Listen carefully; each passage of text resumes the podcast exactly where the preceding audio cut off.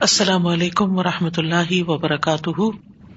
نحمد ونسلی علی رسول کریم اما بعد، فاعوذ باللہ من الشیطان الرجیم۔ بسم اللہ الرحمٰن الرحیم۔ ربش رحلی صدری ویسر علی عمری وحل العقدم السانی یفق قولی۔ فاستغفروه ثم توبوا إليه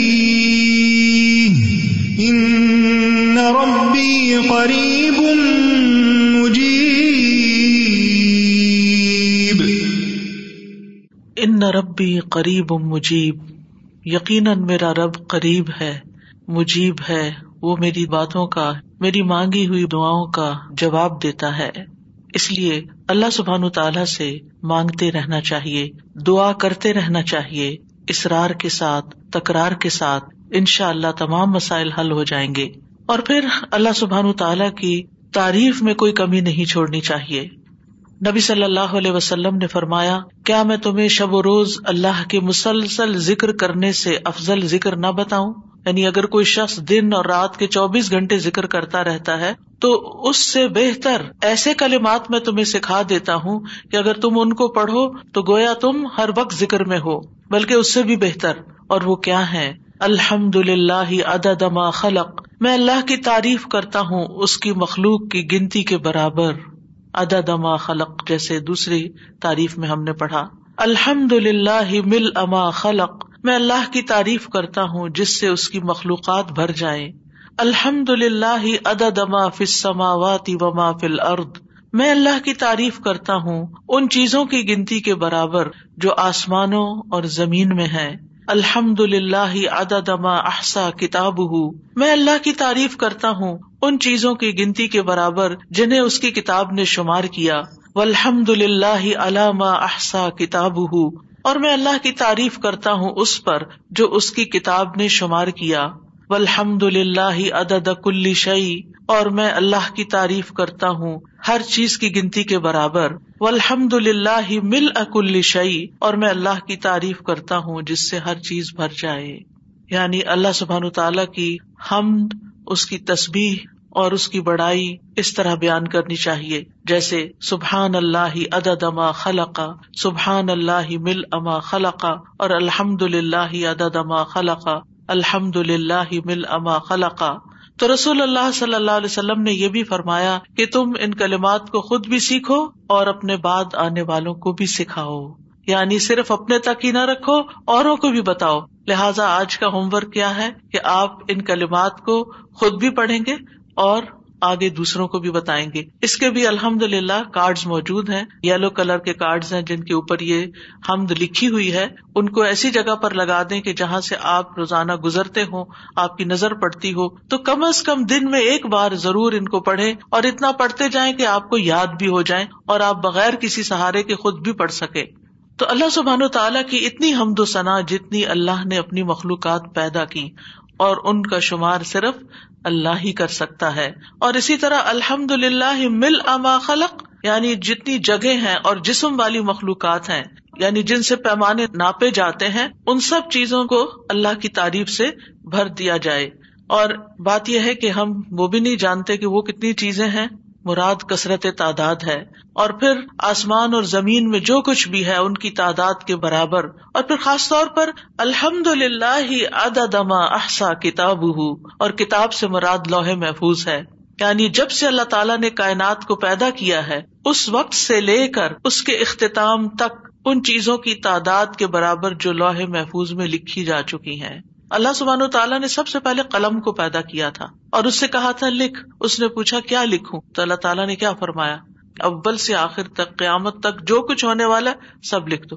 اس کا مطلب یہ ہے کہ ساری باتیں لکھی ہوئی ہیں اللہ تعالیٰ کے پاس۔ وہ اللہ تعالیٰ کا علم ہے کہ کیا ہو رہا ہے اور کیا آئندہ ہونے والا ہے۔ قیامت تک کیا ہوگا، سب کچھ اللہ کو معلوم ہے اور وہ سب کچھ لکھا ہوا بھی ہے۔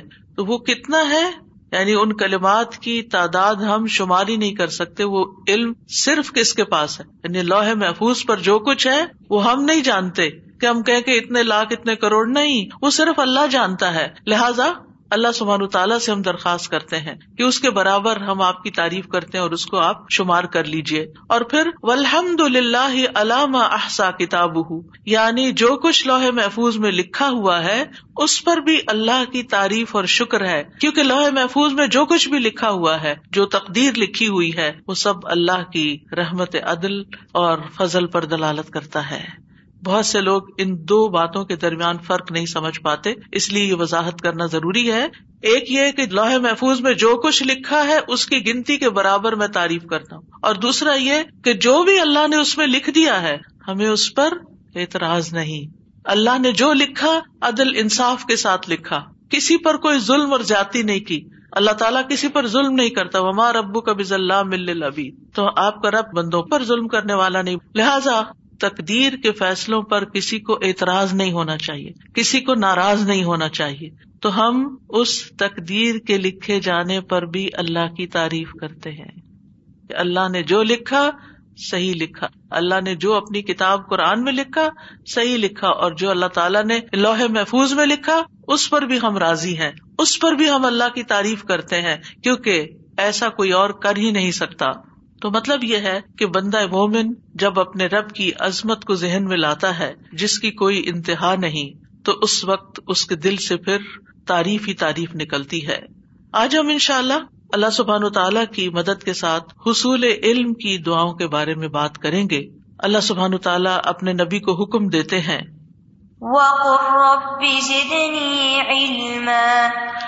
اور آپ کہہ دیجیے کہ اے میرے رب میرے علم میں اضافہ فرما۔ سوال یہ پیدا ہوتا ہے کہ اللہ تعالیٰ نے نبی صلی اللہ علیہ وسلم کو علم میں ہی اضافے کے لیے دعا مانگنے کو کیوں کہا؟ یعنی کوئی اور چیز کیوں نہیں کہی گئی کہ اس میں اضافہ کیا جائے؟ علم میں ہی کیوں اضافہ کیا جائے؟ اور ویسے بھی آپ جانتے ہیں کہ نبی صلی اللہ علیہ وسلم ہر روز فجر کی نماز کے بعد جو دعا مانگا کرتے تھے وہ کیا تھی؟ اللہ انی کا علم و امل متقبل و طیبن اس سے یہ پتا چلتا ہے کہ ہر مسلمان کے ڈیلی تھری گولس ہیں اور یہ ڈیلی کرنے والے کام ہیں۔ ان میں کوئی سمر بریک نہیں ہے، ان میں کوئی ونٹر بریک نہیں ہے، ان میں کوئی ویکینڈ نہیں ہے، ان میں کوئی اسپرنگ بریک نہیں ہے۔ نو بریک ایوری ڈے روزانہ، ہر روز علم ناف ان یہ وہ چیز ہے کہ جس کے بغیر ہم رہ نہیں سکتے۔ جیسے روز رزقن طیبن چاہیے ہوتا ہے۔ اللہ ہمیں پاکیزہ رزق عطا فرما۔ روز بھوک لگتی ہے، روز کھاتے ہیں۔ اور ہارڈلی کوئی فجر کی نماز سے پہلے ناشتہ کرتا ہوگا۔ پہلے ہم نماز پڑھتے ہیں اور اس میں ہم علم کی دعا کرتے ہیں اور رسک کی دعا کرتے ہیں۔ پھر رسک کی طرف جاتے ہیں۔ اور تیسرا، ہمارا ڈیلی گول کیا ہونا چاہیے کہ اللہ آج کا دن دیا ہے؟ اچھے اچھے کاموں کی توفیق عطا فرما۔ ان نیک امال کی توفیق دے۔ ایک اور روایت میں عمل صالحن بھی آتا ہے۔ صالحن متقبل یعنی ایسا نیک عمل کرے کہ جو تیری بارگاہ میں قبول ہو جائے۔ کرنے کا کام کیا ہے آپ کے؟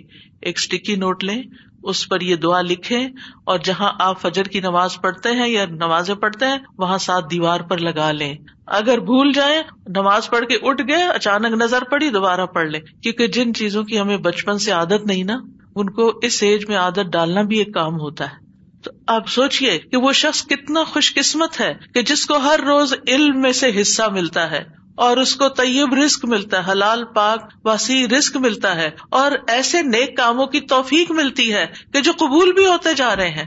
عمل متقبل قبول ہونے والے عمل کیونکہ بہت سے لوگ ایسے ہیں کہ جن کے اعمال شرک اور بدعت سے بھرے ہوئے ہیں، طریقہ ٹھیک نہیں ہے، اور وہ تھک بھی رہے ہیں، کام کر بھی رہے ہیں، لیکن ان کو قبولیت بھی کچھ نہیں۔ کہیں اخلاص نہیں، کہیں ثواب نہیں۔ ثواب سعود کے ساتھ، ثواب ہوتا درست یعنی طریقہ درست نہیں، لہٰذا وہ عمل بھی قبول نہیں۔ تو بہت ضروری ہے کہ ہم اللہ تعالیٰ سے ہر روز ایوری ڈے دعا کریں کہ اللہ تعالیٰ یہ تین چیزیں ہمیں ضرورت آ کر دے۔ اور صبح صبح مانگ لیں۔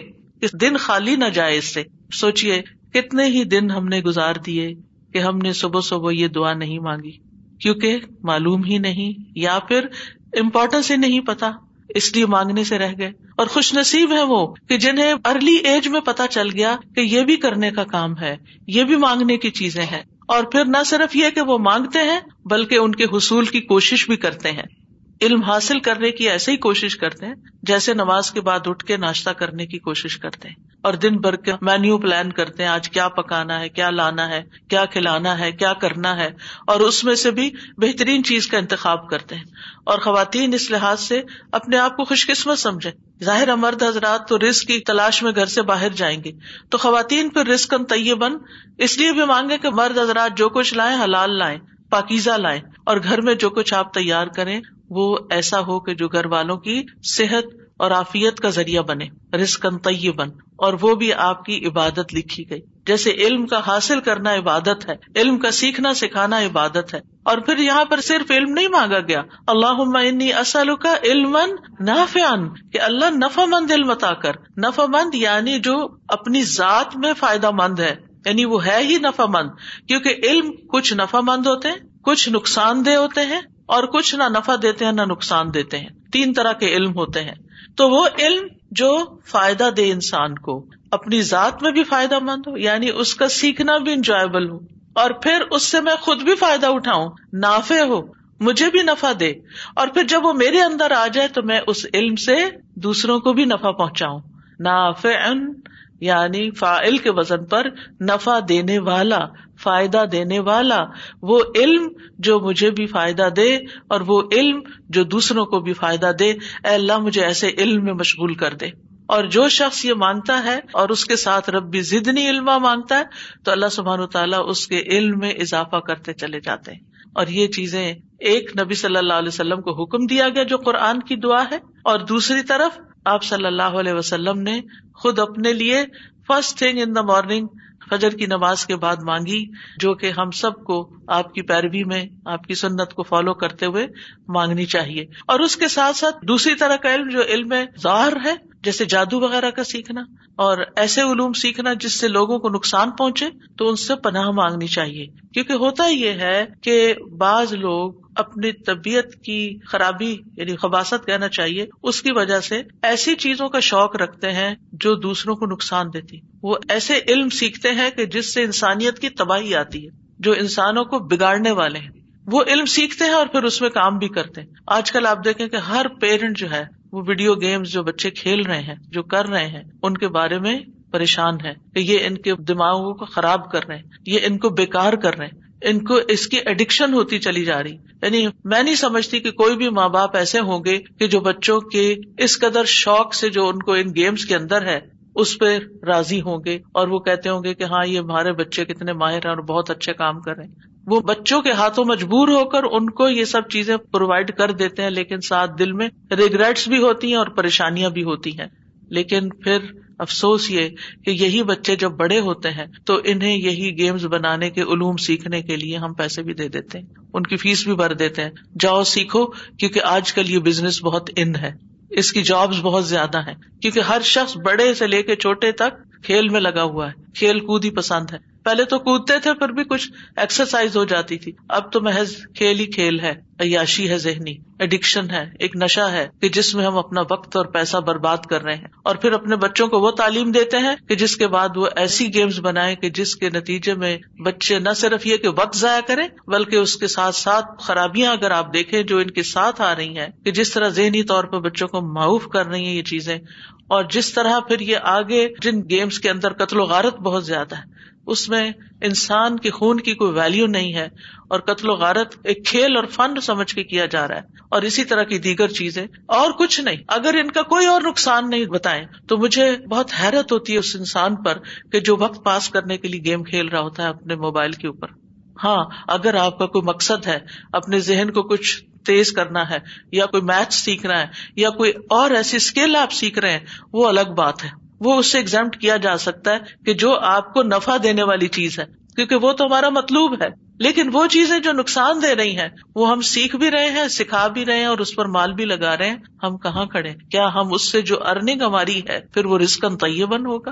اور تیسری طرح کا وہ علم کہ جس میں نہ فائدہ ہے، نہ نقصان ہے۔ وہ بھی ایک طرح سے وقت کا ضیاع ہے ٹائم پاس کرنا ہے۔ کچھ لوگ ایسے سبجیکٹس لے لیتے ہیں جو just for the sake of learning بس ڈگری لینی ہے سیکھنا سکھانا اس میں سے کچھ نہیں، بھاری فیسیں دیتے ہیں۔ بچے دن رات ویکینڈ پہ نائٹس کو جابس کرتے ہیں کہ یونیورسٹی کی فیس دینی ہے۔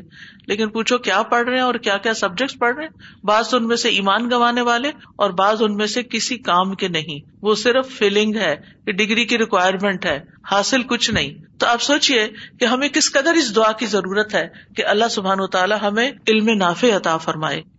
علم جو ہے، یہ جہل کا اپوزٹ ہے۔ اور علم کا مطلب ہوتا ہے کسی چیز کو اس کی اصل حقیقت پر ٹھوس طریقے سے معلوم کرنے یعنی سالڈ وے میں۔ اور علم جو ہے، وہ تین طرح کے ہیں، نافع دار اور تیسرا نہ نافع نہ دار اور پھر آپ دیکھیے کہ جو علم نافع ہیں، ان میں سب سے پہلے دینی اور شرعی علم آتے ہیں۔ جن کا سیکھنا فرض عین ہے۔ جن کے بارے میں نبی صلی اللہ علیہ وسلم نے فرمایا، طلب العلم فریضۃ اللہ کل مسلم۔ علم طلب کرنا ہر مسلمان پر فرض ہے۔ ہر مسلمان پر کون سا علم حاصل کرنا فرض ہے؟ جس سے وہ اپنا ایمان بچا سکے، جس سے وہ اپنی آخرت میں کامیابی حاصل کر سکے۔ یہ علم سب سے افضل علم ہے۔ اسی لیے نبی صلی اللہ علیہ وسلم نے فرمایا خیر حکم منتا علام القرآن و اللہ تم میں سے بہترین وہ ہے جو قرآن سیکھے اور اس کو سکھائے۔ یعنی یا سیکھنے والے بن جاؤ یا سکھانے والے بن جاؤ، دونوں ہی بہترین کام کر رہے ہیں۔ دوسری طرح کا علم دنیاوی علم ہے اور اس میں بھی نفا مند علوم موجود ہے جو انسان کی زندگی گزارنے کے لیے بہت ضروری ہے جیسے طب ہے، میڈیسن ہے، تجارت ہے، بزنس ہے، زراعت ہے، صنعت ہے اسکلز ہے مختلف طرح کی جو انسان کی زندگی کو گزارنے کے لیے فائدہ مند ہے اصل کپڑے کیسے بنائے جاتے ہیں، گھروں کی کنسٹرکشن کیسے ہوتی ہے، گاڑیاں کیسے بنتی ہیں، یہ سارے علم نافے ہیں کیونکہ یہ انسان کی ضروریات پوری کر رہے ہیں۔ اور یہ علم جو ہے، اس کا سیکھنا مسلمان پر فرض کفایا ہے۔ اگر کچھ لوگ سیکھ رہے ہیں، تو باقیوں کا بھی فرض ادا ہو جائے گا۔ لیکن اگر مسلمانوں میں سے کوئی بھی جدید دور کے علوم جو انسانیت کے لیے فائدہ مند ہے وہ سیکھ نہیں رہے، تو پھر ساری امت گناگار ہوگی۔ کیونکہ جب انسان دنیا کے علوم نہیں سیکھتا، تو پھر کیا ہوتا ہے؟ وہ پیچھے رہ جاتا ہے۔ اور جب آپ پیچھے رہ جاتے ہیں، تو آپ پر ضلعت اور محتاجی مسلط کر دی جاتی ہے۔ پھر فیصلے آپ کے ہاتھ میں نہیں رہتے۔ فیصلہ وہی کرتا ہے جو علم کی پاور رکھتا ہے، جس کے پاس علم ہوتا ہے۔ ہم دیکھتے کہ امبیا علیہ السلام کو بھی اللہ تعالیٰ نے مختلف اسکل سکھائی تھی جیسے داؤد علیہ السلام کو لوہے کی صنعت کا علم سکھایا گیا تھا۔ قرآن مجید میں آتا ہے وہ لہ الحدید کہ ہم نے اس کے لیے لوہے کو نرم کر دیا تھا۔ اور اس سے کہا کہ کشادہ زرہیں بناؤ۔ اور اندازے کے مطابق اس کی کڑیاں جوڑو اور اے آل داود نیک عمل کرو۔ یعنی صرف کام نہیں بلکہ نیک امال بھی۔ اور جو کچھ تم کر رہے ہو بلا شبہ میں اسے خوب دیکھ رہا ہوں۔ اور داود علیہ السلام کی عبادت کا بھی حال آپ کو معلوم ہے کہ کس طرح وہ عبادت کرتے تھے، کس طرح وہ روزے رکھتے تھے، ایک دن روزہ رکھتے تھے، ایک دن نہیں، اس کے باوجود کام کرتے تھے، لوہے سے زرے بناتے تھے، لوہے کا فن جانتے تھے۔ ہم روزہ رکھ لیں تو پھر سوچتے ہیں کہ اب اور کوئی کام نہیں ہو سکتا۔ کیونکہ ہم روزے سے ہیں۔ داؤد علیہ السلام راتوں کو جاگتے تھے، رات کا اختیائی حصہ جاگتے، پھر سوتے، پھر ون سکس پہ جاگتے۔ اس کے باوجود وہ دن میں کام کرتے تھے۔ اور نہ صرف یہ کہ وہ نبی تھے، بلکہ بادشاہ بھی تھے، لوگوں کے فیصلے بھی چکاتے تھے اور ساتھ ساتھ علم بھی حاصل کرتے تھے۔ تو ہمیں اپنی زندگی کے اندر کچھ اس طرح کی روٹین بنانی چاہیے اور اپنے آپ کو اس طرح تیار کرنا چاہیے کہ دین دنیا کو ساتھ لے کر چل سکے۔ یہ نہیں کہ دنیا کی طرف ہوئے تو دین بھول گیا اور دین کی طرف ہوئے تو دنیا بھول گئی۔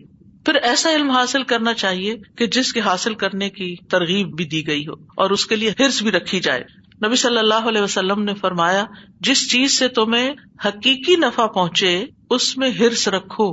احرس علامہ کا جو چیز فائدہ دیتی ہے دین میں، دنیا میں، اس کی ہرس رکھو۔ وسط ان بلّہ اور اللہ سے مدد مانگو۔ ولا تاجز اور مایوس ہو کے نہ بیٹھ جاؤ۔ آجز ہو کے نہ بیٹھ جاؤ۔ میں نہیں کر سکتا۔ آئی کانٹ ڈو اٹ ہمت نہیں ہارو، محنت کرو، آگے بڑھو۔ پھر آپ دیکھیے کہ سب سے ضروری علم جس کا سیکھنا واجب ہے، وہ کیا ہے؟ فعلم ان لا الہ الا اللہ علم حاصل کرو، جان لو کہ بے شک اللہ کے سوا کوئی معبود نہیں۔ سب سے پہلا علم جو انسان کو سیکھنا چاہیے، وہ توحید کا علم ہے۔ اللہ تعالیٰ کے ایک ہونے کا وحدانیت کا۔ اس کے بعد عبادات کا علم حاصل کرنا چاہیے، کیونکہ اللہ نے ہمیں اپنی عبادت کے لیے پیدا کیا ہے۔ ہمیں سیکھنا چاہیے کہ ہم وزو کیسے کریں تہارت کس چیز سے ہوتی ہے؟ کس چیز سے تہارت ختم ہو جاتی ہے؟ تیمم کیسے کرتے ہیں؟ بیمار ہو جائیں تو نماز کیسے پڑھتے ہیں؟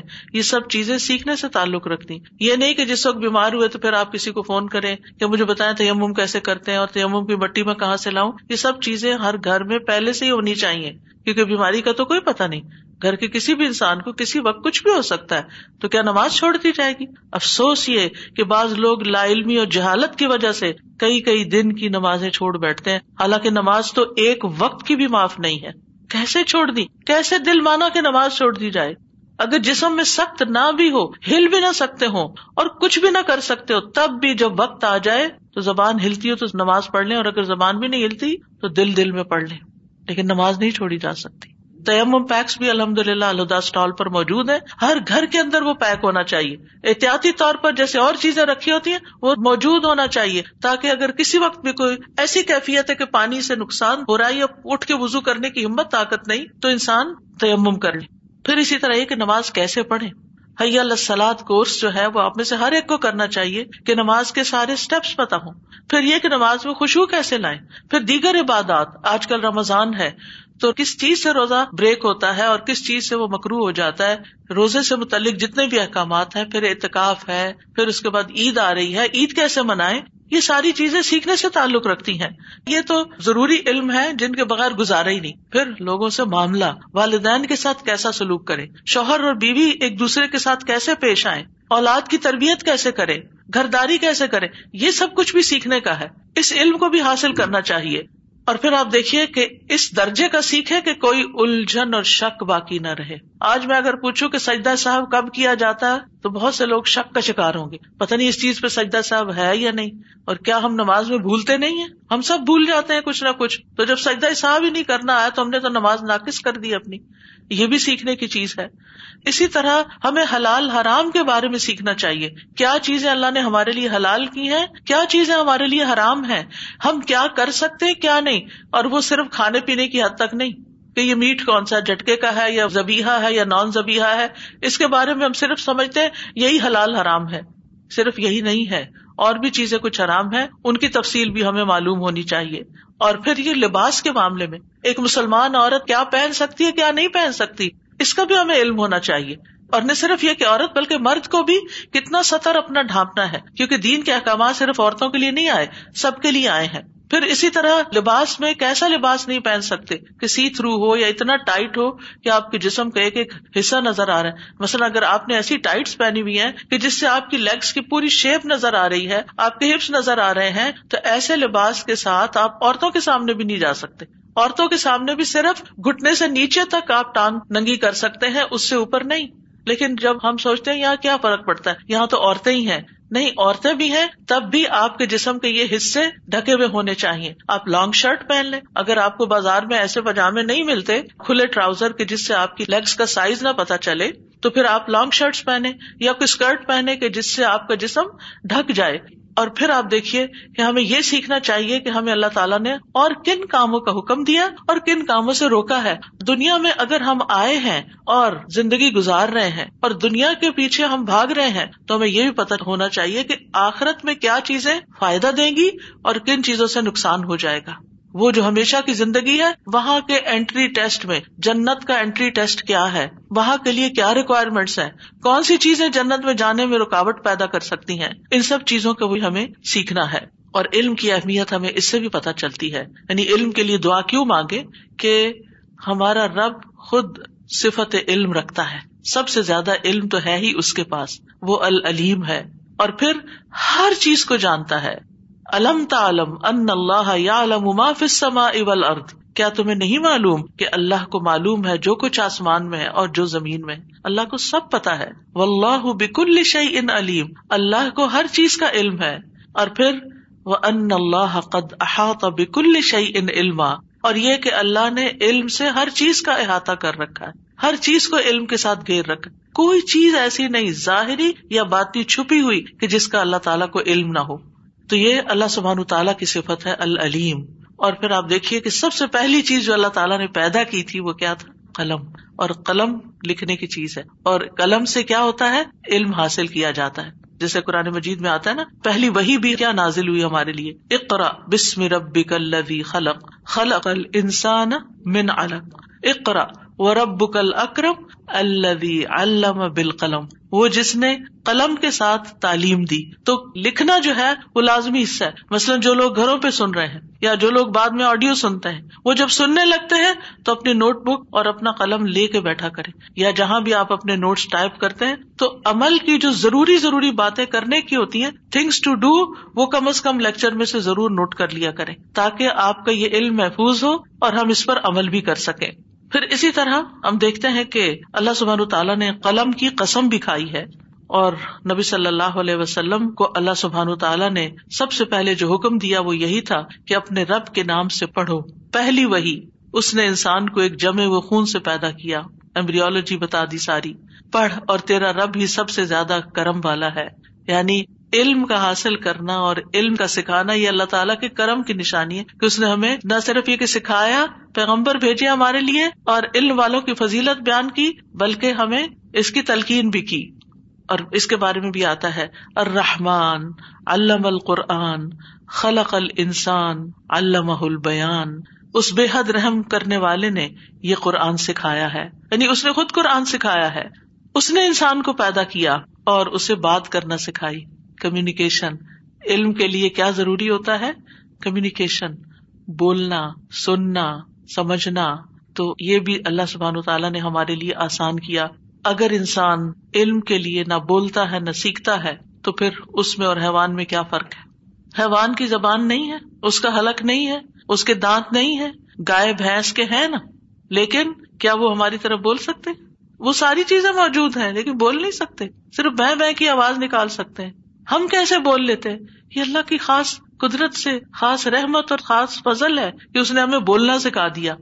جس کے لیے زبان اور حلق اور دانت اور ہونٹ اور یہ ساری چیزیں ریکوائرڈ ہوتی ہیں، ان سب کے ساتھ ہمیں بہترین طریقے سے قرآن سکھایا۔ الرحمٰ علام القرآن۔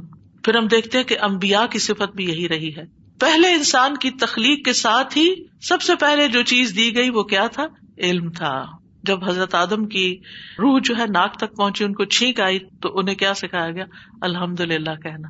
تو پہلا علم بھی الحمد للہ اللہ کی حمد و ثنا والا، اور پھر اس کے بعد تمام چیزوں کا علم۔ تو اس سے تقسیم بھی پتہ چلتی ہے کہ پہلا علم جو فرض درجے میں سیکھنا چاہیے، وہ اللہ کے بارے میں، اللہ تعالیٰ کا شکر کیسے ادا کرے، اس کے دین کے بارے میں، اور آغاز بھی اسی سے کرنا چاہیے۔ اور دوسرا علم علامہ آدم السما اک اللہ اس نے آدم کو سب کے سب نام سکھا دیے۔ اور نام دنیا کی مخلوقات کی چیزوں کے نام ہے جو اللہ تعالیٰ نے سکھائے۔ یہ دنیا کا علم ہے۔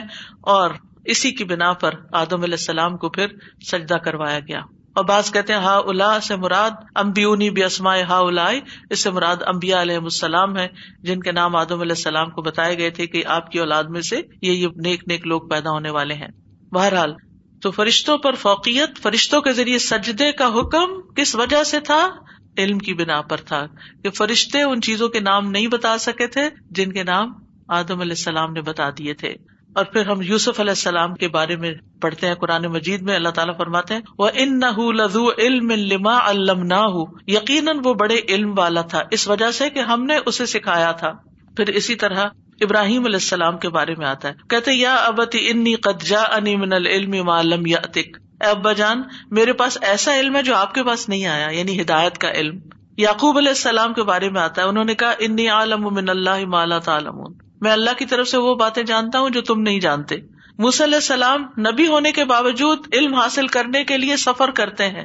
کس کے پاس جاتے ہیں؟ خزر علیہ السلام کے پاس جاتے ہیں اور پھر ان سے جا کے ریکویسٹ کرتے ہیں۔ حل اتبیو کا اللہ انت المنی مما علم رشتہ آپ کے پاس جو رشت ہے، جو ہدایت ہے، جو علم ہے، کیا آپ مجھے اجازت دیتے ہیں کہ میں آپ کو فالو کروں، آپ کے ساتھ رہوں؟ کیا آپ اس میں سے مجھے بھی کچھ سکھا دیں؟ تو جب خزر علیہ السلام نے ان کو سکھانا شروع کیا، کشتی میں سوار ہوئے، تو انہوں نے کیا کہا؟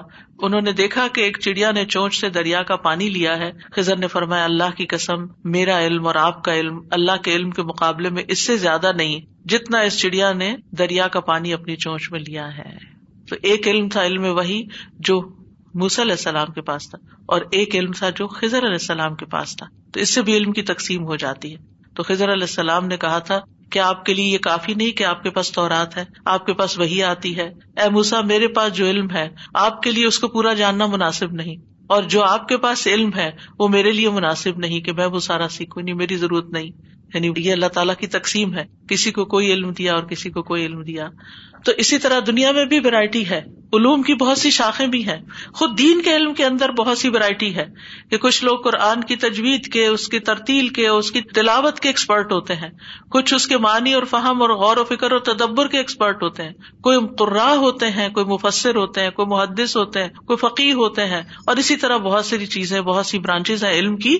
ہر انسان ہر چیز نہیں سیکھ سکتا، لیکن سب سے پہلے اللہ کی معرفت کا علم سیکھنا، کہ اللہ کو پہچانا جائے، اس کی کتاب کو سیکھنا، یہ لازم ہے۔ اور اتنا علم کم از کم ضرور یعنی آپ ایکسپرٹ کے لیول پر نہ بھی سیکھیں، تو اتنا علم ضرور سیکھیں کہ جس سے آپ عمل کر سکیں۔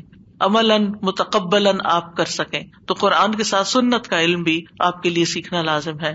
نبی صلی اللہ علیہ وسلم کو معلم بنا کر بھیجا گیا ان نواب استو معلمن اور پھر آپ دیکھیں کہ آپ نے آ کر کیا سکھایا۔ کما ارسل فی کم رسول من کم یتلو علیہ کم آیات نا ویو ذکی کم ویو الم کم الکتاب الحکمت ویو الم کم معلوم تکون تالمون جس طرح ہم نے تم میں ایک رسول تم ہی میں سے بھیجا ہے جو تم پر ہماری آیات پڑھتا ہے، تمہیں پاک کرتا ہے، تمہیں کتاب و حکمت سکھاتا ہے اور تمہیں وہ کچھ سکھاتا ہے جو تم نہیں جانتے تھے۔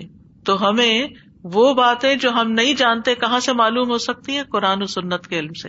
دنیاوی ڈگریاں، دنیاوی علوم ہمیں صرف وہ دیتا ہے جو دنیا میں فائدے کا ہے۔ لیکن قرآن و سنت کا علم اس سے زیادہ وسیع ہے، جو ہمیں وہ سکھاتا ہے، جو ہمیں دنیا میں بھی معاملے کرنا سکھاتا ہے، کام کرنا سکھاتا ہے، اور ہماری آخرت میں جو چیز ہمیں چاہیے، وہ بھی ہمیں قرآن و سنت سے ملتی ہے۔ تو اس لیے اگر ہم نے اس علم میں کمی کی، تو پھر دنیا میں بھی نقصان اور آخرت کا بھی نقصان۔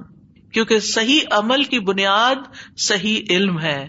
عمل صحیح نہیں ہو سکتا جب تک کہ صحیح علم کا سورس آپ کے پاس نہ ہو۔ پھر آپ دیکھیں کہ جبریل علیہ السلام جو سب سے بڑے فرشتے ہیں، ان کو کون سا علم دیا گیا؟ ان کا سب سے بڑا کام کیا تھا؟ اور بھی کام ہے لیکن سب سے بڑا کام وہی الہی لے کر محمد صلی اللہ علیہ وسلم کے پاس آئے۔ اور نہ صرف یہ کہ وہی لاتے رہے پورا قرآن لے کر آئے، آپ کے ساتھ دور بھی کیا اور پھر ایک دن انسانی شکل میں آ کر آپ کی مجلس میں بیٹھ کر آپ سے اچھے اچھے سوال کر کے پھر چلے گئے تو آپ نے فرمایا، تمہیں معلوم ہے یہ کون تھا?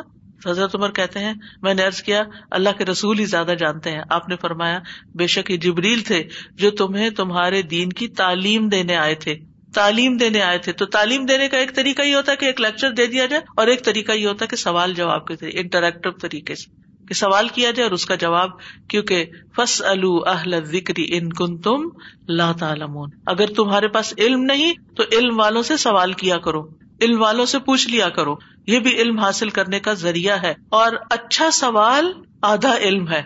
اور کسی علم والے کی صحبت مل جانا اور اس سے علم حاصل ہو جانا، یہ انسان کی خوش قسمتی کی علامت ہوتی ہے۔ اور امت کے فرائض میں سے ہے کہ وہ خود دین کا علم حاصل کرے اور دوسروں کو بھی سکھائے تو پھر اگر اپنے پاس نہیں تو دوسروں کو کیسے دیں گے؟ فرض کیسے ادا ہوگا؟ اسی لیے رب بھی زدنی علما ہے کہ اللہ مجھے اور زیادہ علم دے کہ میں یہ کام اچھے طریقے سے کر سکوں۔ اس کے لیے سورت توبہ کی آیت نمبر ون ٹوینٹی ٹو یاد رکھا کریں۔ وما کان المؤمنون لینفروا کافا آخر تک۔ اور ممکن نہیں کہ مومن سب کے سب نکل جائیں۔ سو ان کے ہر گروہ میں سے کچھ لوگ کیوں نہ نکلے؟ تاکہ وہ دین میں سمجھ حاصل کریں اور تاکہ وہ اپنی قوم کو ڈرائیں جب ان کی طرف واپس جائیں، تاکہ وہ بھی بچ جائیں۔ یعنی ہر کمیونٹی میں سے، ہر گروہ میں سے، ہر جگہ سے کچھ نہ کچھ لوگ نکل کر آئے دین کے معاملے میں زیادہ علم حاصل کر اور واپس جا کے اپنی کمیونٹی کو سکھائے تاکہ وہ بھی بچے کس سے؟ دنیا میں غلطیاں کرنے سے اور آخرت کے عذاب سے۔ پھر ہم دیکھتے ہیں کہ صحابہ کرام کو نبی صلی اللہ علیہ وسلم مختلف جگہوں پر ڈپیوٹ کیا کرتے تھے علم سکھانے کے لیے، مختلف علاقوں میں بھیجا کرتے تھے۔ مدینہ کی ہجرت میں نبی صلی اللہ علیہ وسلم کے جانے سے پہلے کون گیا تھا؟ حضرت مصب بن عمیر اور نبی صلی اللہ علیہ وسلم کی آمد سے پہلے وہ ایک بڑا حصہ قرآن کا وہاں سکھا چکے تھے، بے شمار لوگوں کو مسلمان کر چکے تھے اور پھر جو سیکھ چکے تھے وہ آگے اوروں کو سکھا رہے تھے۔ تو مدینہ کی فضا ہموار ہو چکی تھی آپ کے جانے سے پہلے۔ اور پھر ہم دیکھتے ہیں کہ نبی صلی اللہ علیہ وسلم نے معاذ بن جبل کو یمن کی طرف بھیجا۔ آپ نے فرمایا کہ تم اہل کتاب کی ایک قوم کے پاس جا رہے ہو۔ انہیں سب سے پہلے اس بات کی دعوت دینا کہ وہ ایک اللہ کو مانے۔ اور میری رسالت کو مانے۔ جب یہ بات سمجھ آ جائے تو پھر انہیں بتانا کہ اللہ تعالیٰ نے ایک دن رات میں پانچ نمازیں فرض کی۔ ایک ہی دن میں سب کچھ نہیں سکھانا۔ پہلے اللہ کی پہچان اور رسول اللہ صلی اللہ علیہ وسلم کی پہچان اور پھر اس کے بعد نمازیں۔ اور جب وہ نماز پڑھنے لگے تو انہیں بتانا کہ اللہ نے ان کے مالوں میں زکات فرض کی ہے۔ گریجولی اینڈ سلولی پھر جو ان کے امیروں سے لی جائے گی، ان کے غریبوں کو لوٹا دی جائے گی۔ اور جب وہ اس کا اقرار کر لیں تو ان سے زکات میں عمدہ مال لینے سے پرہیز کرنا۔ ان کا مال اونٹ اور بکریاں وغیرہ ہوتے یعنی کہ جب وہ زکات نکال کے لائے تو یہ نہیں کہ یہ اونٹ تھوڑا سا مجھے کمزور لگ رہا ہے، مجھے وہ اونٹ چاہیے۔ ایسا نہیں کرنا۔ پھر آپ دیکھیے کہ اللہ تعالیٰ کے نزدیک علم والوں کا مقام بھی بلند ہے۔ آپ بلندی چاہتے ہیں نا؟ اللہ کے نزدیک بلندی چاہتے ہیں نا؟ آخرت میں بلند درجے چاہتے ہیں۔ تو علم سے رشتہ استوار کرے اور باقاعدہ سیکھے اس کو۔ کیونکہ قرآن مجید میں آتا ہے یرفا اللہ الدین آمن من کم ولدین ات العلم درجات۔ اللہ ان لوگوں کو درجوں میں بلند کرے گا جو تم میں سے ایمان لائے اور جنہیں علم دیا گیا۔ یعنی ان کے درجات اور زیادہ بلند ہو جائیں۔ انسان ہر آیت سیکھنے پر ایک درجہ اور اللہ کے قریب ہوتا ہے اور بلند درجہ ملتا ہے اس کو۔ اور پھر اگر کوئی بات سمجھ نہیں آتی تو فس اہل ذکر ان کن تم لاتا استاد کے پاس جائیں اور علم حاصل کریں۔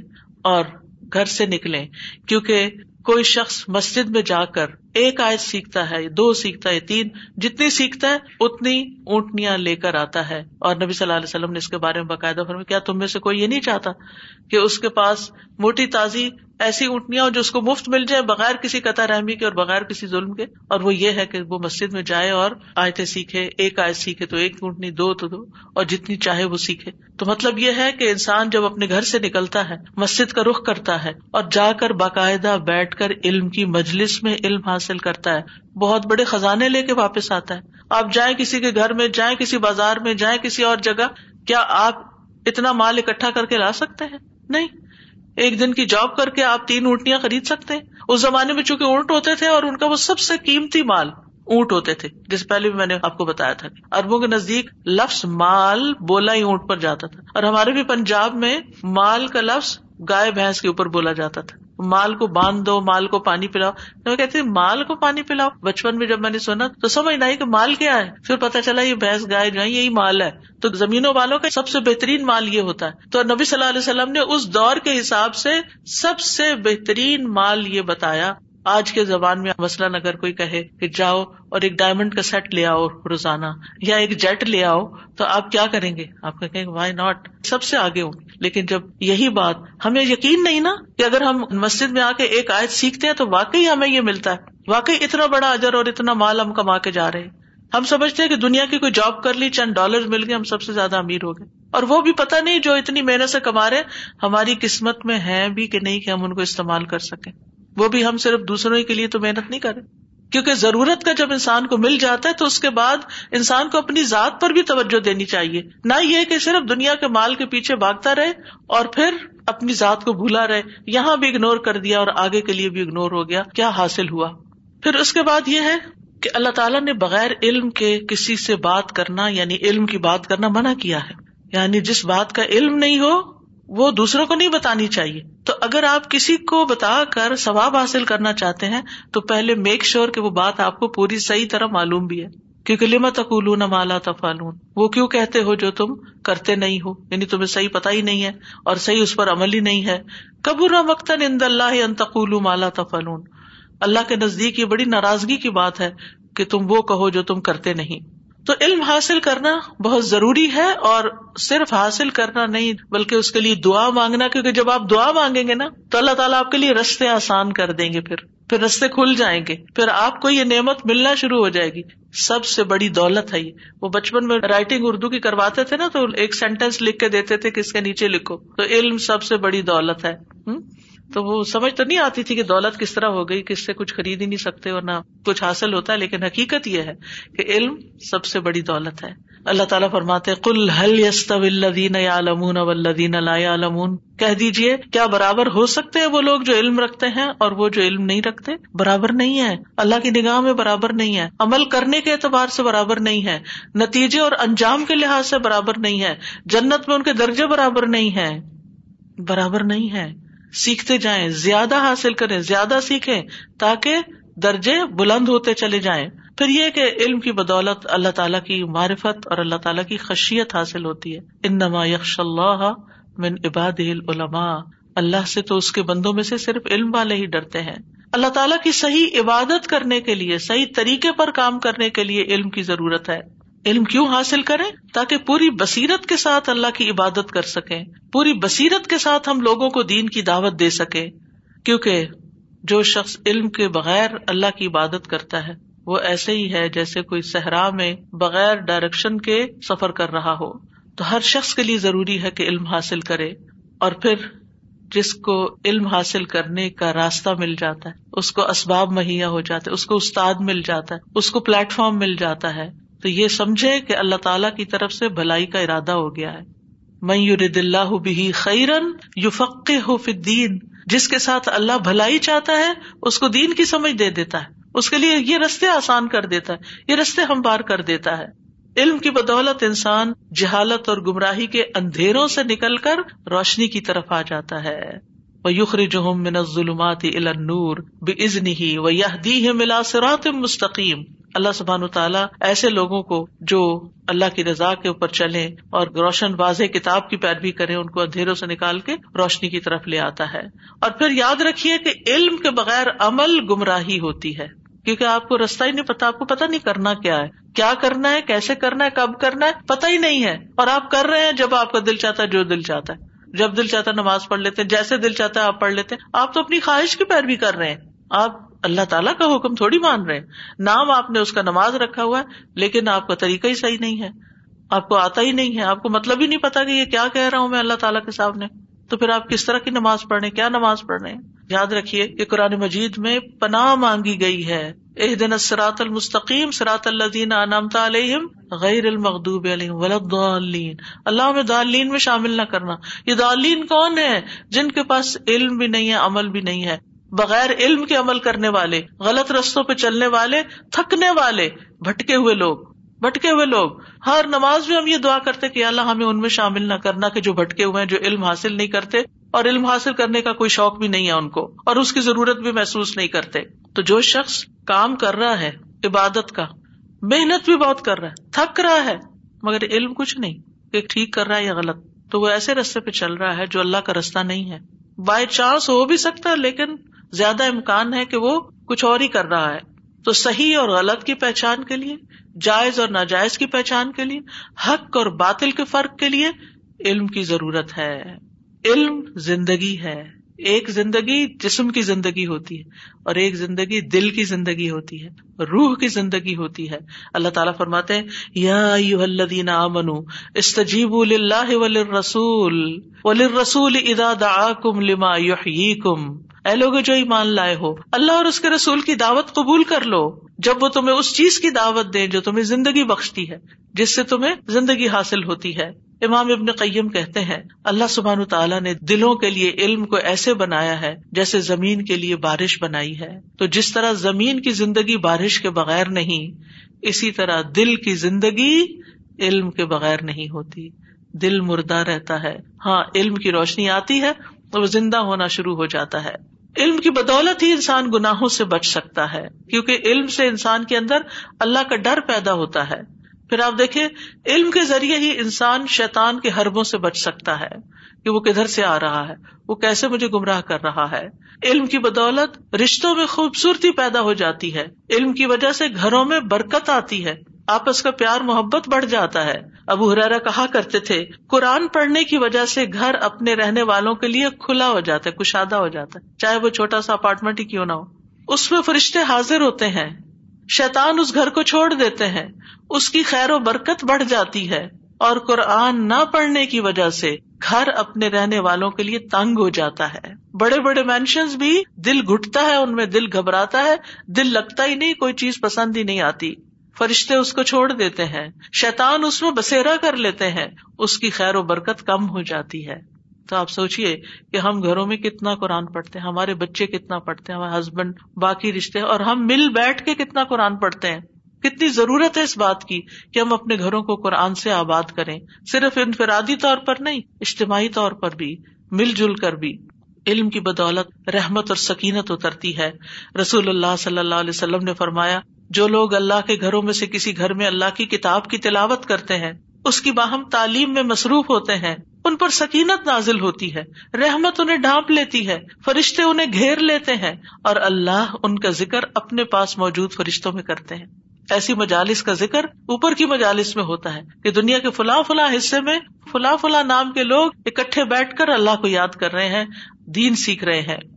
حصول علم کی وجہ سے انسان کو رسک ملتا ہے۔ نبی صلی اللہ علیہ وسلم کے زمانے میں دو بھائی تھے۔ ان میں سے ایک نبی صلی اللہ علیہ وسلم کے پاس آتا، علم حاصل کرتا۔ دوسرا محنت مزدوری کرتا، کام پہ جاتا۔ محنت مزدوری کرنے والے نے اپنے بھائی کی شکایت نبی صلی اللہ علیہ وسلم سے کی کہ یہ میرا بھائی کچھ بھی نہیں کرتا، میری مدد نہیں کرتا اور یہ روز پڑھنے لکھنے چلا جاتا ہے۔ آپ نے فرمایا، شاید تمہیں اسی کی وجہ سے رسک دیا جا رہا ہو۔ تم جو اس پہ خرچ کر رہے ہو نا، ہو سکتا ہے کہ اللہ تعالیٰ تمہیں جو دے رہا ہے، وہ اس کی وجہ سے دے رہا ہے۔ لیکن عام طور پر ہم یہی سمجھتے ہیں کہ جب تک دنیا کے لیے نہیں بھاگیں گے اور سارے بچے دنیا میں نہیں لگیں گے، اس وقت تک کام نہیں چلے گا۔ ٹھیک ہے۔ کچھ دنیا میں جائیں اور کچھ دین میں لگے اور جو دنیا والے ہیں وہ دین والوں کی مدد کریں، ان کا خیال رکھیں۔ ابن القیم کہتے ہیں، علم سے محبت کرنا خوش نصیبی کی علامتوں میں سے ہے۔ خوش قسمت ہے وہ انسان جو علم سے محبت رکھتا ہے، اور علم سے نفرت کرنا بد بختی کی علامتوں میں سے۔ بد قسمت ہے وہ انسان جو علم کے سیکھنے سکھانے کو بےکار کا کام سمجھتا ہے۔ آخرت کی تیاری کے لیے بھی علم حاصل کرنا ضروری ہے۔ و تخ اللہ والم ان ملاقو اللہ سے ڈرتے رہو اور یہ جان لو کہ تم اس سے ملنے والے اور وہ ملاقات کیسی ہوگی؟ اور قیامت کے دن سوال ہوگا کہ علم کتنا حاصل کیا اور پھر اس پر عمل کیا کیا۔ علم حاصل کیا یا نہیں کیا؟ کیا تو کیا کیا؟ اور پھر اس پر عمل کیا کیا؟ اور جنت کی طرف جانے کے لیے بھی علم چاہیے۔ منسلح کا طریقن یلتم علم سہل اللہ لہ طریقن الجنا جو شخص علم کا راستہ اختیار کرتا ہے، تو اللہ تعالیٰ اس کے لیے جنت کا راستہ آسان کر دے گا۔ حدیث کے الفاظ ہیں، بے شک فرشتے طالب علم کے لیے، طالب علم کی رضا کے لیے اپنے پر بچھاتے۔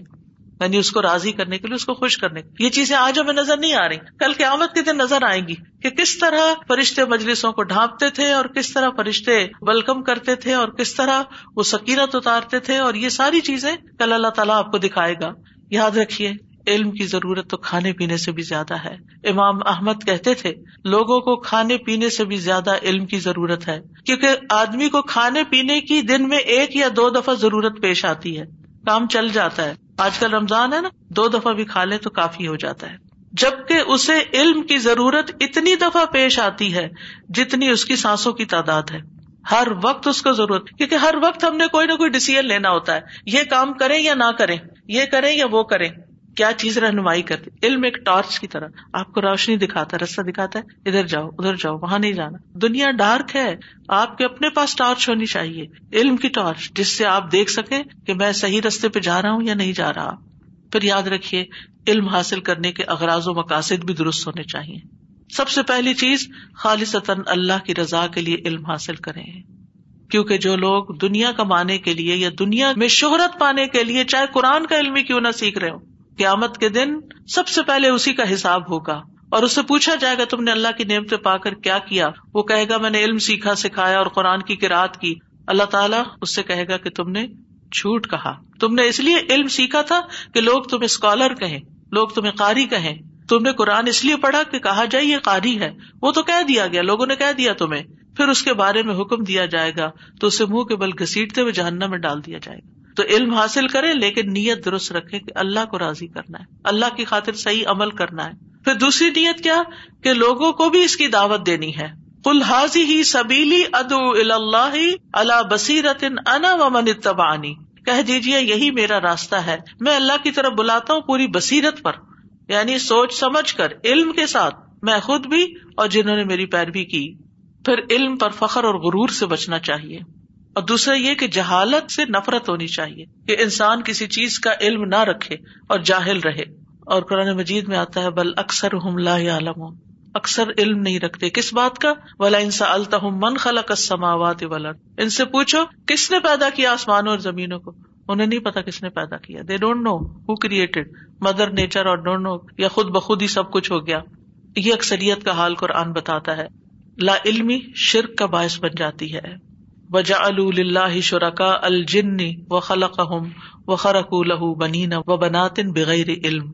انہوں نے جنوں کو اللہ کا شریک بنا دیا، حالانکہ اسی نے ان کو پیدا کیا تھا یعنی اللہ نے۔ پھر بغیر علم کے اس کے لیے بیٹے اور بیٹیاں گھڑ لیے۔ حضرت عیسیٰ کو بیٹا بنا دیا، فرشتوں کو اللہ کی بیٹیاں بنا دیا بغیر علم کے، بغیر کسی وہی کے، بغیر کسی دلیل کے۔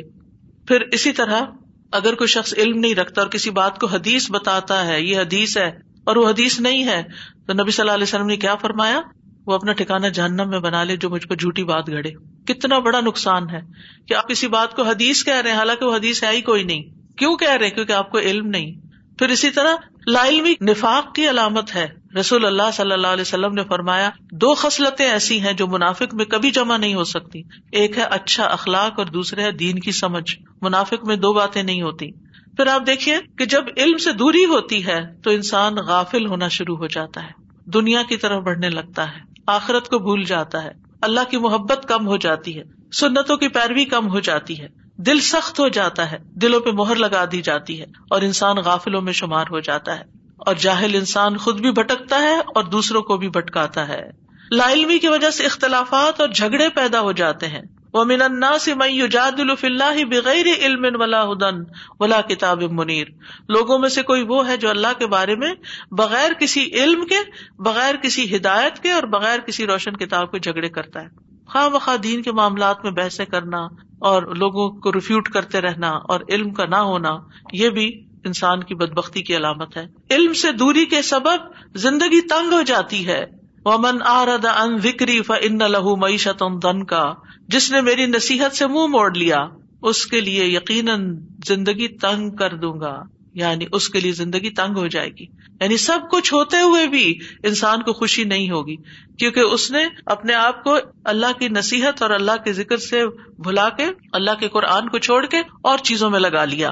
پھر جب انسان اس رستے کو چھوڑتا ہے، علم سے کنیکشن کم ہوتا ہے، قرآن سے تعلق کم ہوتا ہے، ایسی مجالس سے، ایسے لوگوں سے، ایسے فرینڈ سے دور ہوتا ہے پھر ریپلیس کون کرتا ہے؟ شیتان اور برے ساتھی۔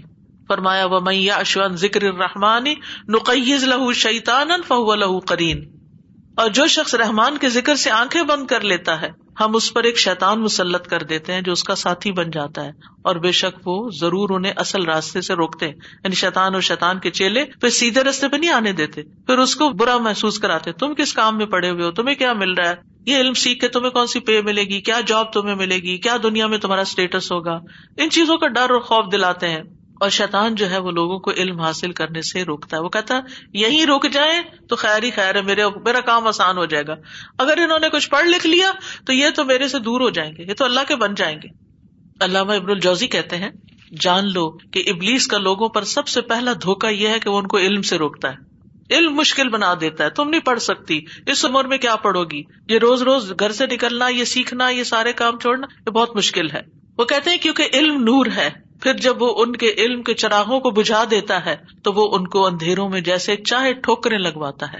جب علم ہی نہیں تو پھر بٹکتے پھر جیسے اندھیرا ہو جائے رات کو تو آپ دیکھیں، اپنے ہی گھر میں آپ ٹھوکرے کھاتے ہیں۔ لا علمی کی وجہ سے قبر کے سوالوں کے جواب میں مشکل ہو سکتی ہے۔ تو اس لیے بہت ضروری ہے کہ ہم دعا کرتے رہیں رب بھی زدنی علما، اے میرے رب، میرے علم میں اضافہ فرما۔ اس آیت کا پس منظر یہ ہے کہ جب جبریل علیہ السلام وہی لے کر نازل ہوتے، تو آپ ساتھ ہی ساتھ وہی کے الفاظ کو اس خیال سے دہرانے لگتے کہ بعد میں بھول نہ جائیں۔ تو اللہ سبحان تعالیٰ نے فرمایا فتح اللہ الملک الحق، ولا تاجل بالقرآن من قبل ان يقضى اليك وحيه وقل رب زدني علما۔ اللہ تعالیٰ نے فرمایا کہ آپ ساتھ ساتھ اس کو یاد رکھنے اور زبان سے دہرانے کی کوشش نہ کریں۔ آپ کے سینے میں اسے محفوظ رکھنا، پھر زبان سے ان الفاظ کی ادائیگی کروانا، یہ ہمارا ذمہ ہے۔ اور ساتھ ہی یہ بھی ہدایت کر دی گئی کہ آپ یہ دعا کرتے رہے کہ رب بھی زدنی علما۔ کیونکہ ہم سب کو علم بھولنے کا ڈر ہوتا ہے نا، تو اس کا علاج بھی یہی ہے۔ اور یہاں پر علم علم سے مراد علم نافع ہے۔ اور ابن القیم کہتے ہیں، کس قدر پریشانی کی بات ہے اور کتنا بڑا نقصان کہ کوئی انسان اپنے اوقات کو علم حاصل کرنے میں لگاتا ہے، لیکن اس حال میں دنیا سے جاتا ہے کہ اس نے قرآن کی حقیقتوں کو سمجھا ہی نہیں اور نہ ہی اس کے دل پر اس کے راز اور معنی واقع ہوئے۔ اس نے سمجھا ہی نہیں قرآن کو اور ایسی دنیا سے جا رہا ہے۔ تو دین سے جاہل ہونا اور صرف دنیاوی علوم کا ماہر ہونا یہ بھی بڑے خسارے کی بات ہے۔ اس لیے اللہ تعالیٰ نے نبی صلی اللہ علیہ وسلم کو مسلسل علم میں اضافے کی دعا سکھائی اور آپ کے علم میں مسلسل اضافہ ہوتا رہا یہاں تک کہ اللہ نے آپ کو قبض کر لیا۔ علم کے علاوہ کسی چیز میں اضافے کی چاہے عمر ہو، چاہے کوئی اور اضافے کی کوئی دعا اس طرح نہیں ملتی، صرف علم ہی کی ملتی ہے۔ اور ابن مسعد جب یہ آیت پڑھتے تھے تو کہتے تھے، اے اللہ، میرا علم ایمان اور یقین بڑھا دے۔ علم ایمان اور یقین، یہ تین چیزیں ہوں تو پھر نہ انسان کے اوپر کوئی گھبراہٹ ہوتی ہے نہ کوئی پریشانی ہوتی ہے اور دنیا میں بھی شرح صدر نصیب ہو جاتا ہے اور آخرت میں بھی انسان کو بلند درجات ملتے ہیں۔ ابن تیمیہ کہتے تھے، ایمان اور علم کی نعمت کے سوا دنیا کی کوئی اور نعمت آخرت کی نعمت کے مشابے نہیں۔ آخرت میں باقی اور نعمتیں دنیا میں بھی ہیں، کھانا پینا ادھر، لیکن جو دو چیزیں دنیا اور آخرت میں مماثلت رکھتے ہیں، وہ علم کی نعمت ہے۔ اب علم کے لیے سینے کا کھلنا ضروری ہے۔ اس لیے ہمیں یہ دعا پڑھنی چاہیے۔ رب اشرح لي صدري ويسر لي أمري واحلل عقدة من لساني يفقه قولي۔ اے میرے رب میرا سینہ کھول دے کیونکہ علم سینے میں سماتا ہے۔ اصل علم وہ نہیں جو کتابوں میں یا کمپیوٹر میں پڑھا ہو وہ ہے جو آپ کے اندر ہے جو وقت پر فیصلہ کرنے کے لیے آپ کو فوراً فائدہ دیتا ہے۔ تو اللہ میرا سینہ کھول دے کہ علم اس میں سما جائے اور میرے لیے میرا کام آسان کر دے کہ میں جو سیکھوں وہ جلدی یاد بھی ہو جائے اور صحیح سمجھ بھی آ جائے اور پھر اگر میں اس کو آگے بتانا چاہوں تو میری زبان کی گرا کھول دے اور زبان کی گرا دونوں طرح ضروری ہے، سیکھنے کے لیے بھی ضروری ہے اور سکھانے کے لیے اور یہاں خاص طور پر یف قولی تاکہ لوگوں کو میری بات سمجھ آ جائے، کمیونیکیشن آسان ہو جائے اور یہ دعا موسی علیہ السلام نے اس وقت مانگی تھی جب وہ فرعون کے سامنے دعوت توحید دینے جا رہے تھے۔ تو سینا علم کے ساتھ ساتھ کھلتا جاتا ہے، وسیع ہوتا جاتا ہے۔ سینے کی گھٹن دور ہوتی چلی جاتی ہے، انسان کے اندر سے پریشانیاں ختم ہوتی چلی جاتی ہیں۔ اللہ تعالیٰ پر اعتماد اور توکل بڑھتا چلا جاتا ہے۔ انسان پر اللہ تعالیٰ کی رحمتیں اور برکتیں نازل ہونے لگتی ہے گھروں میں سکون پیدا ہو جاتا ہے۔ گھروں کی زندگی تنگ نہیں ہوتی، آسان ہو جاتی ہے۔ اور پھر یہ کہ دعوت اللہ کا کام جب انسان کرتا ہے، تو اس کو لگتا ہے واقعی اس نے کچھ کیا ہے۔ اور پھر یاد رکھیے کہ جب دعا مانگے تو یہ مانگے اللہ انی اسل کا علم ان و اعوذ کا من علم اللہ انفا اے اللہ، میں تجھ سے نفا مند علم کا سوال کرتا ہوں اور فائدہ نہ دینے والے علم سے تیری پناہ میں آتا ہوں۔ اوپر ہم اس کی وضاحت کر چکے ہیں کہ کچھ علم ایسے ہوتے ہیں جو نقصان دہ ہوتے ہیں یا وہ فائدہ ہی نہیں دیتے۔ تو اللہ ان دونوں سے مجھے نجات دے، وہ سکھا جو مجھے فائدہ دے، یہاں بھی اور آگے بھی۔ اور پھر نبی صلی اللہ علیہ وسلم فجر کے بعد مانگتے تھے اللہ انی اسلو کا علم ناف ان و رسق طیبن و عمل ان متقبل اور پاکیزہ رسک جو ہوتا ہے وہ حلال کمائی سے حاصل ہوتا ہے اور مقبول عمل وہ ہوتا ہے جو اللہ کی رضا کے لیے کیا جاتا ہے، سنت کے مطابق کیا جاتا ہے، احسان کے درجے میں کیا جاتا ہے۔ پھر ایک اور دعا بھی ہے اللہ منفانی بما علم تنی و علم نی ما ینفا انی برزنی علم تنفا انی بھی اے اللہ، جو تو نے مجھے سکھایا، اس کے ذریعے مجھے نفع دے۔ اور مجھے وہ چیز سکھا دے جو میرے لیے فائدہ مند ہو۔ اور مجھے ایسا علم عطا فرما جس کے ذریعے تو مجھے نفع دے۔ یعنی اللہ، میں صرف سیکھتی نہ جاؤں، بلکہ جو سیکھا ہے، اس سے مجھے فائدہ بھی حاصل ہو۔ اور پھر اور سیکھوں جو میرے فائدے کا ہو اور مجھے ایسا علم عطا کر جس کے ذریعے میں فائدہ اٹھاؤں۔ تو فائدے کی دعا کرنی چاہیے۔ کہ نفع مند علم عطا کرے اللہ تعالیٰ۔ اور پھر ایک اور دعا بھی ہے اللہ انی کا من علم اللہ و من قلب اللہ یکشا و من نفس اللہ تشبا و من دعوت اللہ یستجاب اللہ اے اللہ، میں تجھ سے ایسے علم سے پناہ مانگتا ہوں جو نفع دینے والا نہ ہو اور ایسے دل سے پناہ مانگتا ہوں جو ڈرنے والا نہ ہو، یا اللہ تیری خشیت والا دل ہو، اور ایسے نفس سے جو سیر ہونے والا نہ ہو، جس کی خواہشات ہی کبھی نہیں پوری ہوئی اور ایسی دعا سے جو قبول ہونے والی نہ ہو یعنی میری دعاؤں کو قبولیت بھی عطا فرما۔ تو ان چار چیزوں میں مبتلا ہونے کی وجہ سے علم نافع سے محرومی ہوتی ہے۔ یعنی جب دعا قبول نہیں ہوتی اور باقی چیزیں حاصل نہیں ہوتی، تو بہرحال خلاصہ یہی ہے کہ اس کائنات میں جو سب سے بڑی دولت اور جو وہ پہلی نعمت اور دولت آدم علیہ السلام ہمارے باپ کو ملی تھی، وہ علم ہی کی دولت تھی۔ ہمیں علم کی دولت سے محبت کرنی چاہیے، اس کو سیکھتے رہنا چاہیے۔ کبھی اس سے ہمارا دل بھرنا ہی نہیں چاہیے، کبھی اس میں بریک آنی ہی نہیں چاہیے۔ موت تک علم حاصل کرنے کی ہرس رکھنی چاہیے اور علم ہی کے راستے میں موت آنی چاہیے۔ یا اللہ ہمیں اسی کام پر ساری زندگی لگائے رکھ اور مرتے دم تک ہم سیکھتے ہی چلے جائیں۔ من المحد اللہ بچے کو پنگوڑے میں ہی سکھانا شروع کر دیں اور موت تک سیکھتے چلے جائیں۔ امام احمد بن حنبل اسی سال کی عمر میں قلم دوات لے کر گلیوں میں بھاگتے تھے۔ نوجوانوں کے ہمراہ جب انہیں پتا چلتا تھا اس شہر میں کوئی نیا عالم آیا ہے۔ سیکھنے کے لیے دوڑتے تھے۔ آج ہماری ہرس کیا ہے؟ ہم کس چیز کی دوڑ لگا رہے ہیں؟ اللہ ہمارے شوق بدل دے اور ہمیں نفع مند علم عطا فرمائے۔ واخر دعوانا ان الحمد للہ رب العالمین۔ سبحانک اللہم و بحمدک۔ اشہد اللہ الہ الا انت۔ استغفرک و اتوب الیک۔ السلام علیکم و رحمۃ اللہ وبرکاتہ۔ اللهم صل على محمد محمد وعلى آل محمد كما صليت على